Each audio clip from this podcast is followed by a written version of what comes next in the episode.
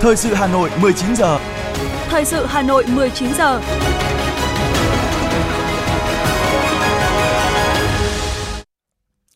Kính chào quý vị các bạn. Bây giờ là chương trình thời sự của Đài Phát thanh và Truyền hình Hà Nội, phát trên sóng phát thanh tối nay thứ năm, ngày 24 tháng 8. Chương trình có những nội dung chính sau đây.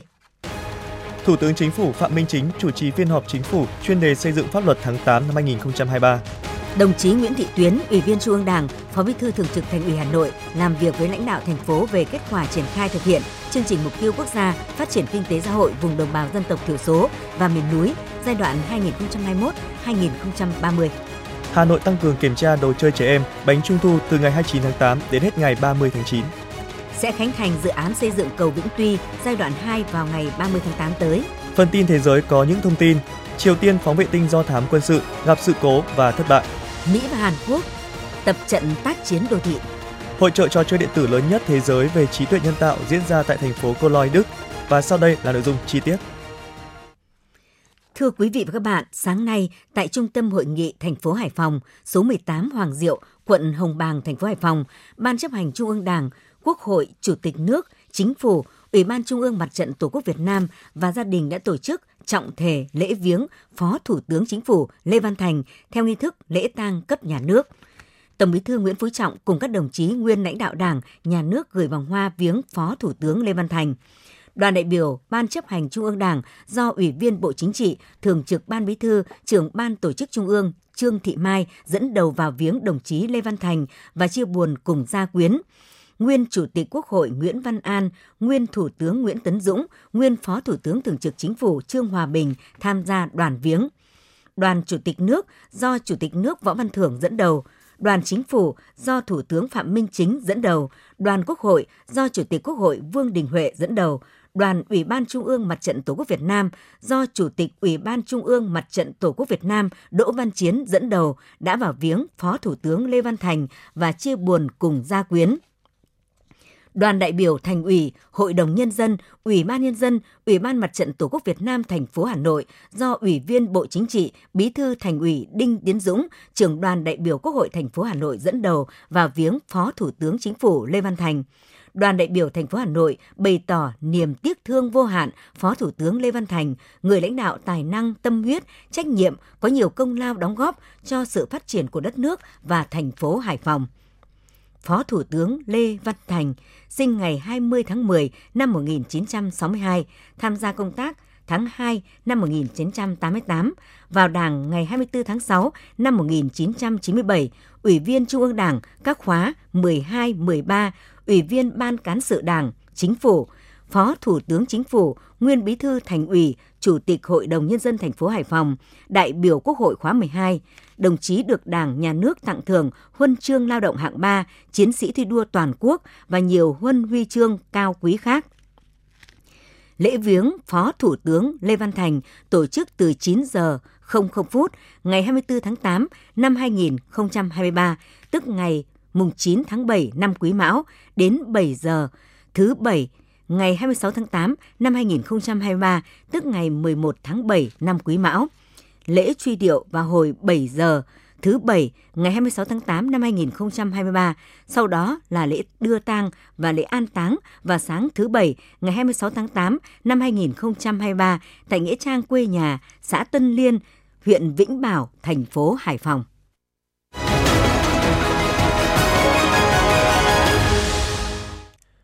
Thưa quý vị và các bạn, tiếp tục là những thông tin quan trọng khác. Chiều nay, Thủ tướng Phạm Minh Chính chủ trì phiên họp chính phủ chuyên đề xây dựng pháp luật tháng 8 2023 để thảo luận các dự án luật, luật thủ đô sửa đổi, luật trật tự an toàn giao thông đường bộ, luật đường bộ, luật công nghiệp quốc phòng, an ninh và động viên công nghiệp. Dự phiên họp có Bí thư Thành ủy Hà Nội Đinh Tiến Dũng, Phó Thủ tướng Chính phủ Lê Minh Khái, các bộ trưởng, thủ trưởng các cơ quan ngang bộ, cơ quan thuộc chính phủ. Thủ tướng yêu cầu các đại biểu tập trung thảo luận xây dựng các luật theo hướng tăng cường phân cấp, phân quyền, phân bổ nguồn lực, đi đôi với tăng cường giám sát, kiểm tra, xử lý các vấn đề phát sinh, giảm thủ tục hành chính, tháo gỡ các vướng mắc mà thực tiễn đặt ra, những vấn đề mới xuất hiện, cần hoàn thiện, cần bổ sung, sự phối hợp nhịp nhàng giữa các cơ quan để mỗi việc chỉ mỗi cơ quan chủ trì. Thủ tướng nhấn mạnh, đây là những nội dung quan trọng, khó, có tác động đến nhiều đối tượng, cần triển khai gấp. Do đó, các đại biểu cần tập trung trí tuệ, thảo luận về các vấn đề quan trọng, còn ý kiến khác nhau, bảo đảm tiến độ, chất lượng của phiên họp.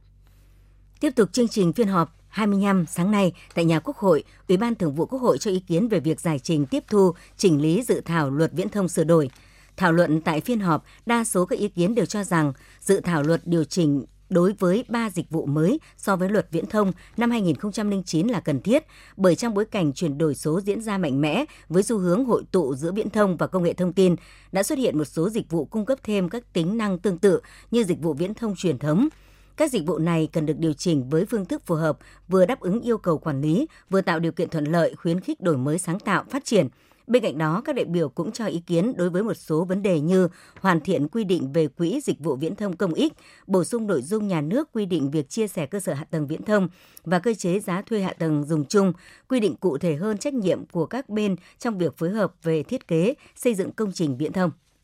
Sáng nay, Ủy viên Trung ương Đảng, Phó Bí thư Thường trực Thành ủy Hà Nội Nguyễn Thị Tuyến đã có buổi làm việc với lãnh đạo thành phố, nghe báo cáo về kết quả triển khai thực hiện chương trình mục tiêu quốc gia phát triển kinh tế xã hội vùng đồng bào dân tộc thiểu số và miền núi của thủ đô Hà Nội giai đoạn 2021-2030. Tham dự có Phó Chủ tịch Ủy ban nhân dân thành phố Nguyễn Mạnh Quyền, lãnh đạo các sở, ngành và một số địa phương. Ghi nhận nỗ lực, quyết tâm và sự cố gắng của Ủy ban nhân dân thành phố các sở, ban ngành, Ủy ban nhân dân các địa phương song Phó Bí thư Thường trực Thành ủy cũng chỉ rõ những hạn chế cần sớm khắc phục. Về nhiệm vụ thời gian tới, Phó Bí thư Thường trực Thành ủy đề nghị các địa phương, đơn vị tập trung thực hiện 5 nhiệm vụ trọng tâm, cùng với việc tăng cường tuyên truyền về các mục tiêu phát triển vùng đồng bào dân tộc thiểu số theo các nghị quyết của Trung ương và Thành ủy Hà Nội, cần tiếp tục đẩy mạnh thực hiện các nội dung của chương trình mục tiêu phát triển kinh tế xã hội thủ đô Hà Nội giai đoạn 2021-2030. Phó Bí thư Thường trực Thành ủy Nguyễn Thị Tuyến giao Ban dân tộc thành phố báo cáo đầy đủ các kiến nghị để Ủy ban nhân dân thành phố đề xuất với Trung ương, qua đó sớm hoàn thành các mục tiêu đã đề ra tại chương trình. Sáng nay, Quận ủy Long Biên đã tổ chức lễ trao huy hiệu Đảng đợt mùng 2 tháng 9 tặng các đảng viên trên địa bàn. Phó Bí thư Thành ủy Nguyễn Văn Phong dự và trao huy hiệu Đảng tặng các đảng viên. Phát biểu ở lễ trao huy hiệu Đảng tại quận ủy Long Biên, Phó Bí thư Thành ủy Hà Nội Nguyễn Văn Phong nhấn mạnh Việc trao tặng huy hiệu cao quý của Đảng hôm nay là niềm vinh dự tự hào của cá nhân các đồng chí đảng viên, cũng là niềm tự hào của Đảng bộ thành phố Hà Nội và quận Long Biên. Buổi lễ trao tặng huy hiệu Đảng cũng thể hiện sự ghi nhận trân trọng của Đảng, Nhà nước và nhân dân đối với sự đóng góp của các bác, đồng chí trong sự nghiệp cách mạng của Đảng, sự nghiệp đấu tranh giành độc lập dân tộc, xây dựng và bảo vệ Tổ quốc – Phó Bí thư Thành ủy mong muốn các bác các đồng chí tiếp tục phát huy phẩm chất đạo đức cách mạng, tinh thần tiên phong gương mẫu, tích cực động viên con cháu chấp hành tốt chủ trương của Đảng, chính sách pháp luật của nhà nước, tham gia công tác xây dựng Đảng, xây dựng chính quyền địa phương, bồi dưỡng giáo dục truyền thống cách mạng cho thế hệ trẻ.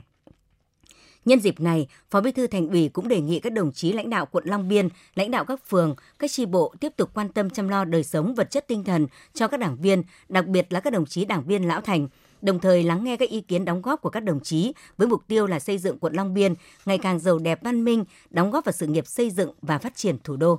Chiều nay, Phó Chủ tịch Ủy ban nhân dân thành phố Dương Đức Tuấn cùng lãnh đạo các sở ngành đi kiểm tra hiện trường thi công dự án xây dựng cầu Vĩnh Tuy 2. Công trình dự kiến sẽ khánh thành vào ngày 30 tháng 8 tới để chào mừng kỷ niệm 78 năm Quốc khánh mùng 2 tháng 9 và 69 năm ngày giải phóng thủ đô mùng 10 tháng 10. Tại buổi kiểm tra, Phó Chủ tịch thành phố yêu cầu Ban quản lý dự án đầu tư xây dựng công trình giao thông thành phố Hà Nội và các đơn vị có liên quan khẩn trương hoàn thiện những hạng mục còn lại gồm sơn kẻ, tổ chức giao thông và thử tải công trình xong trước ngày 28 tháng 8, đấu nối nguồn điện hệ thống chiếu sáng kiến trúc, cảnh quan, dọn dẹp vệ sinh môi trường, đồng thời tổ chức nghiệm thu hoàn thành thi công công trình, thẩm tra an toàn giao thông theo đúng quy định. Sở Giao thông Vận tải hoàn thiện phương án phân luồng tổ chức lại giao thông trên cầu và các tuyến đường xung quanh nhằm đảm bảo thuận lợi, hạn chế tối đa ùn tắc giao thông khi đưa công trình vào khai thác sử dụng. Sáng nay, đoàn khảo sát của Đảng đoàn Hội đồng Nhân dân thành phố đã làm việc với huyện ủy Phú Xuyên về thực hiện đề án số 15 của Ban Thường vụ Thành ủy về nâng cao hiệu lực, hiệu quả hoạt động của Hội đồng Nhân dân các cấp gắn với thực hiện thí điểm tổ chức mô hình chính quyền đô thị và củng cố chính quyền nông thôn tại thành phố Hà Nội. Đoàn khảo sát ghi nhận công tác triển khai thực hiện đề án số 15 được huyện Phú Xuyên thực hiện nghiêm túc, qua đó tiếp tục nâng cao chất lượng, hiệu lực hiệu quả hoạt động của Hội đồng Nhân dân các cấp trong huyện. Các vấn đề chất vấn giải trình đều là các vấn đề bức xúc được nhân dân cử tri rất quan tâm. Tuy nhiên, một số xã thị trấn chưa kiện toàn đủ số lượng đại biểu Hội đồng Nhân dân hoạt động chuyên trách. Việc bố trí ủy viên thường trực Hội đồng Nhân dân tham gia cấp ủy chưa đạt được kết quả cao hoạt động của Hội đồng Nhân dân ở một số xã còn chưa đồng đều, đoàn giám sát đề nghị huyện ủy Phú Xuyên tiếp tục quan tâm tăng cường công tác lãnh đạo, chỉ đạo đối với hoạt động của Hội đồng Nhân dân huyện, bố trí kiện toàn theo quy định đối với Phó trưởng Ban Kinh tế Xã hội Hội đồng Nhân dân huyện, hoạt động chuyên trách, để đảm bảo bộ máy hoạt động có hiệu quả chất lượng. Bên cạnh đó cũng cần tăng cường việc theo dõi tỷ lệ, thực hiện các kiến nghị giám sát, chất vấn giải trình của các cơ quan thuộc huyện. Thưa quý vị và các bạn, Ban Thường vụ Thành ủy đã ban hành chỉ thị số 24 về tăng cường kỷ luật, kỷ cương và trách nhiệm giải quyết công việc trong hệ thống chính trị thành phố Hà Nội – với quyết tâm đưa các nội dung của chỉ thị 24 và nhiệm vụ giải pháp trong kế hoạch 171 thực sự đi vào cuộc sống đạt hiệu quả, chất lượng là thước đo năng lực, chất lượng, hiệu quả công tác lãnh đạo, chỉ đạo của tập thể cấp ủy, của người đứng đầu địa phương, cơ quan, đơn vị. Các cấp ủy quận Hà Đông đã và đang triển khai nhiều giải pháp thực hiện, ghi nhận tại quận Hà Đông. Với quyết tâm thực hiện tốt cải cách thủ tục hành chính, mỗi cán bộ bộ phận một cửa phường Dương Nội, quận Hà Đông đang nỗ lực nâng cao chất lượng phục vụ, mức độ hài lòng của người dân doanh nghiệp, tăng cường kỷ luật, kỷ cương hành chính theo chỉ thị số 24. Chị Đinh Thị Hoàng Yến, một đảng viên trẻ, cán bộ văn phòng thống kê Ủy ban dân phường Dương Nội, quận Hà Đông cho biết. Ừ, là một người đảng viên đặc biệt là một người đảng viên trẻ ờ, được ừ, lãnh đạo quan tâm và sắp xếp cho vị trí làm ở vị trí bộ phận một cửa tiếp dân. Thì em luôn luôn à, tôi luôn luôn tôi luôn luôn là nêu cao cái tinh thần trách nhiệm thứ nhất là trách nhiệm trong công việc thứ hai là trong ừ, đối với công dân thứ hai là trách nhiệm đối với trong công tác phối hợp với các cái đồng chí công chức chuyên môn khác ở trong cơ quan. Thứ ba là trong các cuộc họp thì luôn luôn nêu cao tinh thần là ờ, phê và tự phê, ờ, sẵn sàng là ừ, tự nhận ra những cái khuyết điểm của bản thân và đối với trong công việc thì đối với các cái đồng chí khác thì luôn luôn là chủ động ừ, phối hợp và thậm chí là trao đổi thẳng thắn có những đồng chí nào mà cảm thấy là chưa công việc chưa nhịp nhàng thì tôi tôi đều à, là phối hợp và trao đổi trực tiếp với đồng chí đấy để cùng hoàn thiện hoàn thành công việc được tốt hơn, tăng hiệu quả công việc. Siết chặt kỷ luật kỷ cương, tăng cường trách nhiệm của cán bộ công chức trong thi hành công vụ cũng là nhân tố chính trong thực hiện đổi mới phương thức, phong cách lãnh đạo, chỉ đạo của cấp ủy và quản lý điều hành của chính quyền các cấp thành phố. Thực hiện chủ trương này, hệ thống chính trị toàn phường Dương Nội đang thực hiện nghiêm túc hiệu quả những đánh giá kết quả phê bình, tự phê bình của cán bộ đảng viên, người đứng đầu trong từng lĩnh vực công tác. Chỉ thị số 24 về việc tăng cường kỷ cương, kỷ luật và trách nhiệm giải quyết công việc trong hệ thống chính trị thành phố Hà Nội được ban hành cùng với kế hoạch 171 tổ chức thực hiện chỉ thị là cơ sở để mỗi cán bộ công chức thấm nhuần, phấn đấu thực hiện tốt nhiệm vụ của mình. Đặc biệt, cán bộ lãnh đạo, người đứng đầu phải thực sự gương mẫu, đi đầu về tinh thần trách nhiệm, tính chuyên nghiệp, tinh thần tận tụy phục vụ nhân dân, nói đi đôi với làm, dám nghĩ, dám làm, dám chịu trách nhiệm, dám đối diện và vượt qua khó khăn thử thách vì công việc chung. Ông Lã Quang Thức, Bí thư Đảng ủy phường Dương Nội, quận Hà Đông cho biết. Trong thời điểm hiện nay thì những các cái công việc nhiệm vụ chính trị rất là nhiều nhưng mà bên cạnh đó là cái tinh thần ý thức trách nhiệm của cán bộ công chức người lao động cũng cần phải được uh, um, uh, nâng lên thành cái ý thức tự giác và gắn với cái trách nhiệm hiệu quả uh, công việc. Thì cái chỉ thị 24 và cái kế hoạch 171 đã được thành phố quán triệt thì ngay sau đó là chúng tôi cũng đã quán triệt trong uh, toàn thể cán bộ công chức người lao động trong cơ quan phường và các cái văn bản thì chúng tôi cũng gửi quán triệt đến tất cả các cái chi bộ trực thuộc rồi các cái đơn vị cơ quan đơn vị trường học trên địa bàn phường. Theo bà Trịnh Thị Thu Giang, Bí thư Đảng ủy phường Quang Trung, quận Hà Đông, chỉ thị số 24 về việc tăng cường kỷ cương kỷ luật và trách nhiệm giải quyết công việc trong hệ thống chính trị thành phố Hà Nội thể hiện quyết tâm cao của Thành ủy Hà Nội, trong đó giải quyết một số vấn đề cấp bách đang đặt ra. Chỉ thị 24 nêu rõ 6 nhiệm vụ trong công tác cán bộ, trong đó có nội dung nhiệm vụ xác định rõ chế tài kiên quyết, kịp thời thay thế, điều chuyển cán bộ, công chức, viên chức, nhất là người đứng đầu không đáp ứng yêu cầu nhiệm vụ, năng lực yếu, chưa chấp hành nghiêm sự chỉ đạo điều hành của cấp trên, vi phạm kỳ cương chỉ thị. Bà Trịnh Thị Thu Giang cho biết thêm. Thời điểm ban hành cái chỉ thị này thì chúng tôi cũng thấy là à, nó đúng đắn và nó thực tế đối với cái tình hình hiện nay. Thế nhưng các cái nhận diện này là cũng là biểu hiện của một số cán bộ đảng viên hiện nay, và khi ờ, có cái chỉ thị này thì ờ, cá nhân của mỗi đồng chí khi được học tập quán triệt thì sẽ tự nhận thức, nhân cao cái cái cái trách nhiệm của người, nhất là những người đứng đầu, các đơn vị mà trong công tác phối kết hợp với các đơn vị để hoàn thành các cái nhiệm, dung nhiệm vụ chung của thành phố thì tôi nghĩ là sẽ được nhân lên và sẽ có cái trách nhiệm hơn trong thời gian tới. Có thể nói với sự quan tâm, tập trung lãnh đạo, chỉ đạo quyết liệt đồng bộ từ trung ương xuống địa phương, việc khắc phục tình trạng cán bộ công chức đùn đẩy, né tránh, sợ sai chạy trách nhiệm sẽ tạo sự chuyển biến rõ rệt trong đời sống. Đó cũng chính là sự tin tưởng, chờ mong của người dân.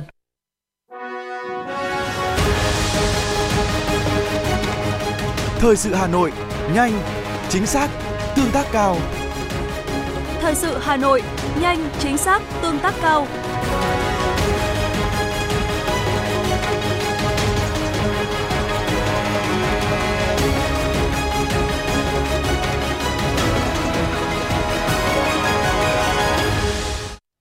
Thưa quý vị và các bạn, xin chuyển sang những thông tin kinh tế. Bộ Công Thương vừa có văn bản gửi chính phủ về việc giám sát tình hình thực hiện chuyển đổi doanh nghiệp 100% vốn nhà nước thành công ty cổ phần. Theo đó, 11 doanh nghiệp với doanh thu nhiều nghìn tỷ đồng đang được Bộ Công Thương quản lý được đề xuất chuyển nguyên trạng về Ủy ban Quản lý vốn nhà nước tại doanh nghiệp và Ủy ban Quản lý vốn. Bộ Công Thương đề xuất bàn giao đồng thời và nguyên trạng tất cả các doanh nghiệp do Bộ đang làm đại diện chủ sở hữu sang Ủy ban Quản lý vốn nhà nước tại doanh nghiệp và Ủy ban Quản lý vốn giai đoạn 2022-2025. Việc này nhằm tránh tình trạng doanh nghiệp tốt thì nhận bàn giao, doanh nghiệp không tốt thì không nhận và làm ảnh hưởng đến công tác quản lý nhà nước. Cục trưởng Cục Quản lý Thị trường thành phố Hà Nội Chu Xuân Kiên đã ban hành kế hoạch công tác kiểm tra kiểm soát thị trường, xử lý vi phạm hành chính trong dịp Tết Trung thu trên địa bàn thành phố năm 2023. Kế hoạch này sẽ được triển khai từ ngày 29 tháng 8 đến hết ngày 30 tháng 9. Theo đó, lực lượng quản lý thị trường Hà Nội sẽ tăng cường kiểm tra, kiểm soát có trọng tâm, trọng điểm các mặt hàng bánh trung thu, nguyên liệu để sản xuất bánh trung thu, bao bì tiếp xúc trực tiếp với sản phẩm bánh trung thu tại các làng nghề truyền thống trên địa bàn các quận huyện Bắc Từ Liêm, Hoài Đức, Thanh Trì, khách sạn, nhà hàng có sản xuất, kinh doanh bánh trung thu. Cùng đó là kiểm tra xử lý các cơ sở kinh doanh đồ chơi trẻ em có tính bạo lực, nguy hiểm, không phù hợp với lứa tuổi, giáo dục nhân cách trẻ em, đồ chơi trẻ em nhập lậu, không rõ nguồn gốc xuất xứ, không đảm bảo an toàn. Thưa quý vị, những ngày qua, trước các video được lan truyền trên trang mạng xã hội về quan điểm cá nhân, nhận định, đánh giá của người bệnh tới khám tại Bệnh viện Ca, cơ sở Tân Triều gây nhiều luồng thông tin trái chiều.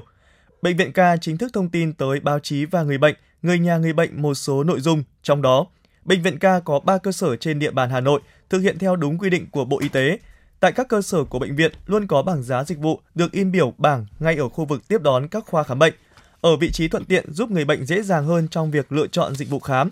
Việc thông tin cán bộ y tế tự quyết định giá dịch vụ và mức thu là thông tin hoàn toàn không chính xác. Sau khi video được đăng tải, ban lãnh đạo bệnh viện đã triển khai họp các đơn vị liên quan. Theo đó, cán bộ y tế đảm bảo thực hiện đúng quy trình khám chữa bệnh của bệnh viện ban hành.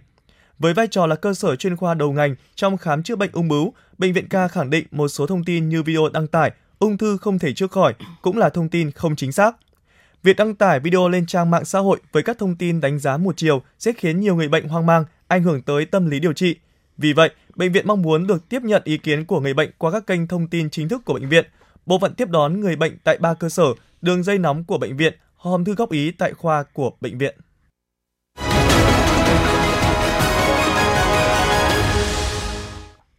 Xin chuyển sang những thông tin đáng chú ý sau. Ủy ban nhân dân thành phố ban hành chỉ thị số 13 ngày 24 tháng 8 năm 2023 về việc tăng cường công tác phòng cháy chữa cháy trong quản lý sử dụng điện trên địa bàn thành phố Hà Nội.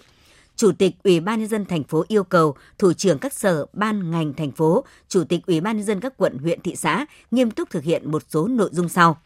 tiếp tục tham mưu Ủy ban nhân dân thành phố triển khai thực hiện nghiêm túc có hiệu quả nghị quyết, chương trình kế hoạch, chỉ thị và các văn bản chỉ đạo của Ban Bí thư Trung ương Đảng, Quốc hội, Chính phủ, Bộ Công an, Thành ủy, Hội đồng nhân dân thành phố, Ủy ban nhân dân thành phố về thực hiện công tác phòng cháy chữa cháy và cứu nạn cứu hộ trên địa bàn thành phố chủ động nghiên cứu các biện pháp, giải pháp nâng cao hiệu lực, hiệu quả công tác phòng cháy chữa cháy và cứu nạn cứu hộ trên địa bàn thành phố đẩy mạnh công tác tuyên truyền, phổ biến kiến thức pháp luật về phòng cháy chữa cháy và cứu nạn cứu hộ trên địa bàn thành phố, trong đó chú trọng công tác khuyến cáo, cảnh báo an toàn phòng cháy chữa cháy trong quản lý, sử dụng điện bằng các hình thức dễ hiểu, dễ tiếp cận để người dân và doanh nghiệp dễ nhớ, dễ thực hiện như tuyên truyền qua SMS, Zalo, Facebook, tuyên truyền trên các trang thông tin điện tử thành phố, báo điện tử, các phương tiện thông tin truyền thông – tăng cường công tác hướng dẫn, thanh tra, kiểm tra an toàn, phòng cháy chữa cháy và cứu nạn cứu hộ, phối hợp với các đơn vị liên quan đẩy mạnh các hoạt động kiểm tra liên ngành, kịp thời phát hiện những tồn tại, thiếu sót để kiến nghị khắc phục, kiên quyết xử lý đối với các trường hợp vi phạm, đặc biệt là vi phạm quy định về an toàn phòng cháy chữa cháy trong quản lý sử dụng điện, tổ chức điều tra xác minh, làm rõ nguyên nhân các vụ cháy nổ trên địa bàn thành phố xem xét xử lý nghiêm trách nhiệm của các tập thể cá nhân khi để xảy ra cháy nổ gây hậu quả nghiêm trọng trên địa bàn, lĩnh vực quản lý, thông báo cho Sở Công Thương, Tổng công ty Điện lực thành phố và các đơn vị có liên quan biết đối với các vụ cháy đã kết luận nguyên nhân cháy do điện để có các giải pháp khắc phục và tuyên truyền khuyến cáo cơ sở người dân trong quản lý sử dụng điện.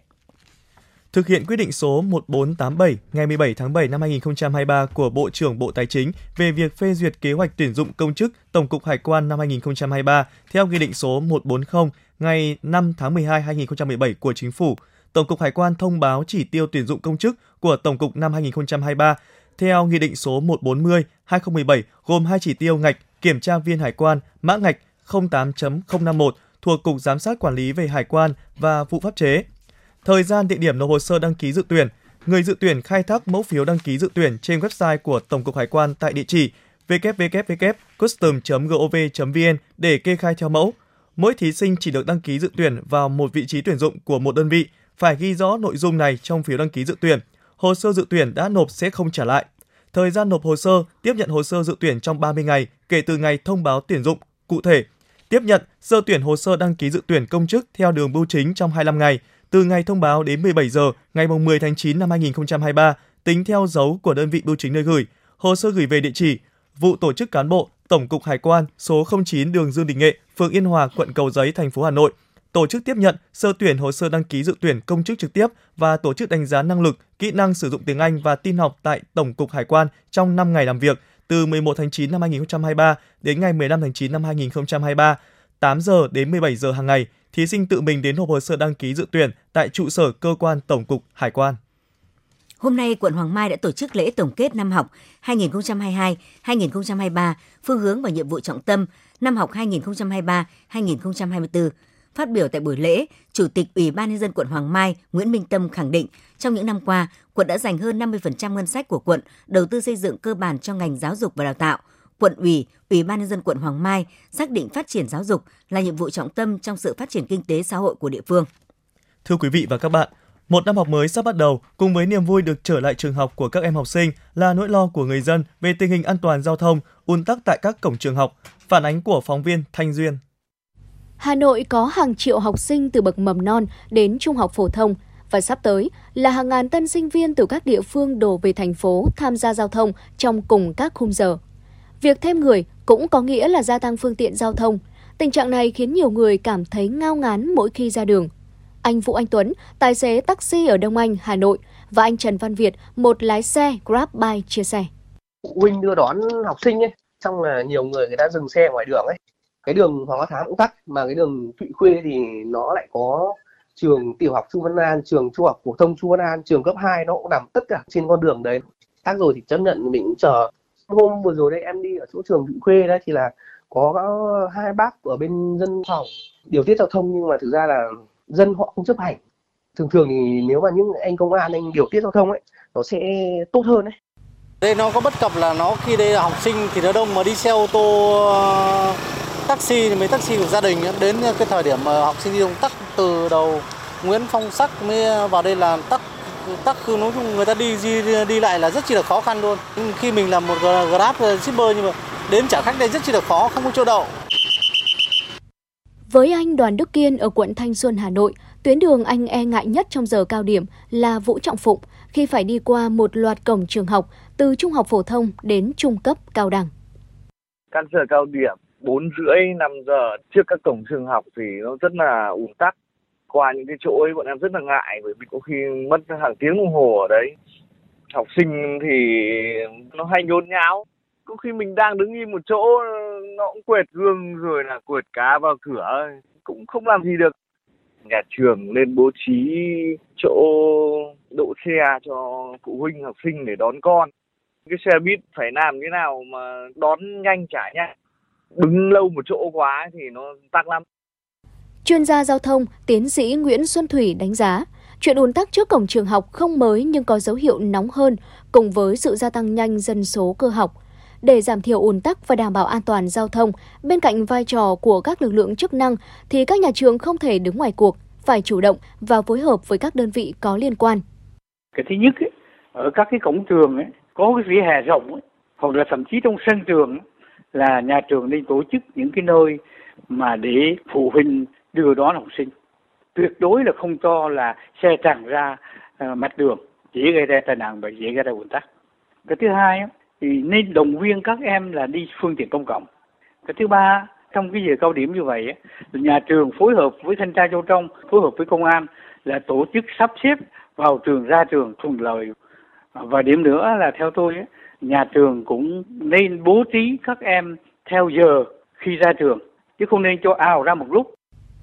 dù hàng năm các trường đều có kế hoạch từ nghỉ hè đến đi học, nhưng trong nhiều trường hợp, người tham gia giao thông vẫn không kịp trở tay. Những ngày vừa qua, dù các lực lượng chức năng đồng loạt tăng cường lực lượng tại các điểm thường xuyên diễn ra ủn tắc, song tình trạng ùn ứ không được cải thiện nhiều. Nhiều người tham gia giao thông đã cảm nhận rõ áp lực giao thông tăng lên khi ngày khai giảng năm học mới đang đến gần. Việc xử lý các hành vi vi phạm của cơ quan chức năng cũng gặp nhiều khó khăn, bởi trường hợp vi phạm diễn ra tập trung trong cùng một thời điểm. Nếu cảnh sát giao thông ra tín hiệu dừng một xe sẽ ảnh hưởng rất lớn đến việc phân luồng, điều tiết giao thông. Chính vì vậy, đối với những trường hợp vi phạm này, lực lượng chức năng chủ yếu chỉ nhắc nhở để phụ huynh và học sinh tự nâng cao ý thức chứ chưa xử lý gắt gao. Bên cạnh sự nỗ lực của nhà trường và lực lượng chức năng thì các bậc phụ huynh cần phải thay đổi thói quen dừng đỗ xe, quay đầu xe không đúng nơi quy định và thường xuyên quan tâm nhắc nhở con em mình tuân thủ các quy tắc khi tham gia giao thông. Có như vậy mới hạn chế được tình trạng ách tắc giao thông trước cổng trường học.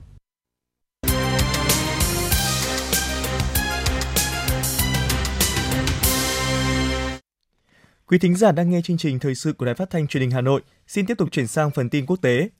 Hãng thông tấn Trung ương Triều Tiên hôm nay cho biết nước này vừa phóng vệ tinh do thám thứ hai. Tuy nhiên, vụ phóng đã gặp sự cố và thất bại. Sự cố là không nghiêm trọng và nước này lên kế hoạch tiến hành một vụ phóng tương tự khác vào tháng 10 tới. Vụ phóng vệ tinh của Triều Tiên diễn ra trong bối cảnh Mỹ và Hàn Quốc đang tiến hành cuộc tập trận mang tên Lá chắn tự do Unchi, hành động vấp phải sự phản đối của Triều Tiên. Là một phần của cuộc tập trận thường niên này, quân đội Mỹ và Hàn Quốc hôm qua đã tổ chức tập trận tại các cơ sở được thiết kế mô phỏng đô thị đông dân cư. Cuộc tập trận lá chắn tự do Unchi năm nay được tổ chức với quy mô lớn nhất từ trước đến nay với sự tham gia của hàng chục nghìn binh sĩ từ cả Hàn Quốc và Mỹ. Cơ quan vận tải hàng không Liên bang Nga cho biết, chiếc máy bay thương mại bay từ Moscow đến Saint Petersburg, Nga đã bị rơi ở vùng Tver. Trên máy bay có 10 người và không có người sống sót. Cơ quan vận tải hàng không Liên bang Nga đã công bố danh tính của tất cả hành khách và thành viên phi hành đoàn trên máy bay bị rơi. Trong số đó, người đứng đầu tập đoàn quân sự tư nhân Wagner, ông Prigozhin cùng chỉ huy lực lượng này, ông Dmitry Uskin. Cơ quan vận tải hàng không Liên bang Nga đang điều tra vụ tai nạn. Hội trợ trò chơi điện tử lớn nhất thế giới với chủ đề về trí tuệ nhân tạo tại thành phố Cologne, Đức vừa diễn ra. Chủ đề của hội trợ năm nay là trí tuệ nhân tạo, thực tế ảo và ứng dụng trò chơi vào đời sống. Khoảng 1.200 đơn vị triển lãm từ 26 quốc gia hiện diện tại hội trợ này. Hội trợ sẽ mở cửa đến ngày 27 tháng 8 năm 2023. Khoảng 600.000 tòa nhà tại Istanbul, thành phố lớn nhất của Thổ Nhĩ Kỳ, đang nằm trong diện nguy hiểm, có thể đổ sập khi xảy ra động đất. Chính phủ nước này có kế hoạch thiết lập các khu vực có nhiều tòa nhà kiên cố có thể chống chịu động đất và xây dựng hơn 300.000 nhà ở tại các khu vực trên, song khó tìm nền đất chắc chắn quanh trung tâm thành phố.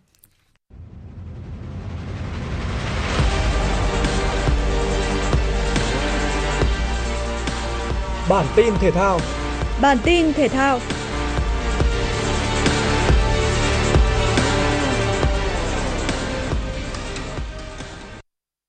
Giải cử tạ người khuyết tật vô địch thế giới 2023 diễn ra tại Ả Rập Xê Út. Lực sĩ Lê Văn Công phải cạnh tranh cùng 32 đối thủ mạnh, trong đó có Quarada Omasami, người vượt qua chính anh tại Paralympic Tokyo 2021. Với quyết tâm cao, đô cử Việt Nam đã xuất sắc lần thứ hai vô địch tại giải đấu lớn thế giới.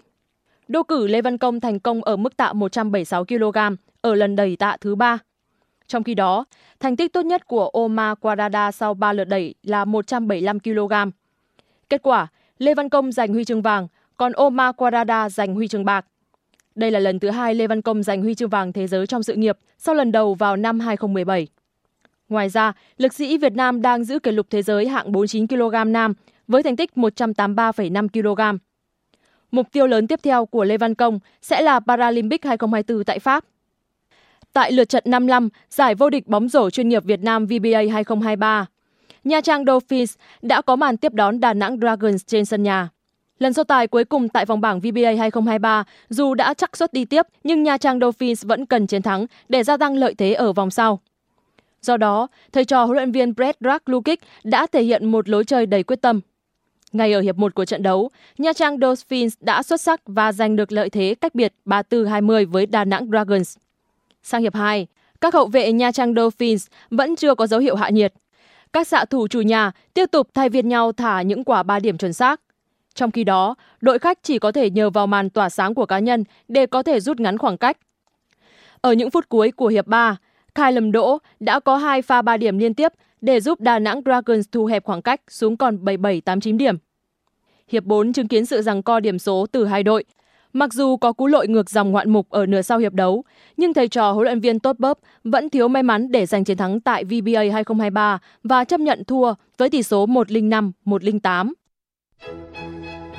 Trung tâm Dự báo Khí tượng Thủy văn Quốc gia thông tin dự báo thời tiết đêm nay và ngày mai 25 tháng 8. Khu vực Hà Nội, nhiều mây có lúc có mưa vừa, mưa to và rông, gió nhẹ. Trong mưa rông có khả năng xảy ra lốc xét và gió giật mạnh, nhiệt độ từ 25 đến 33 độ C.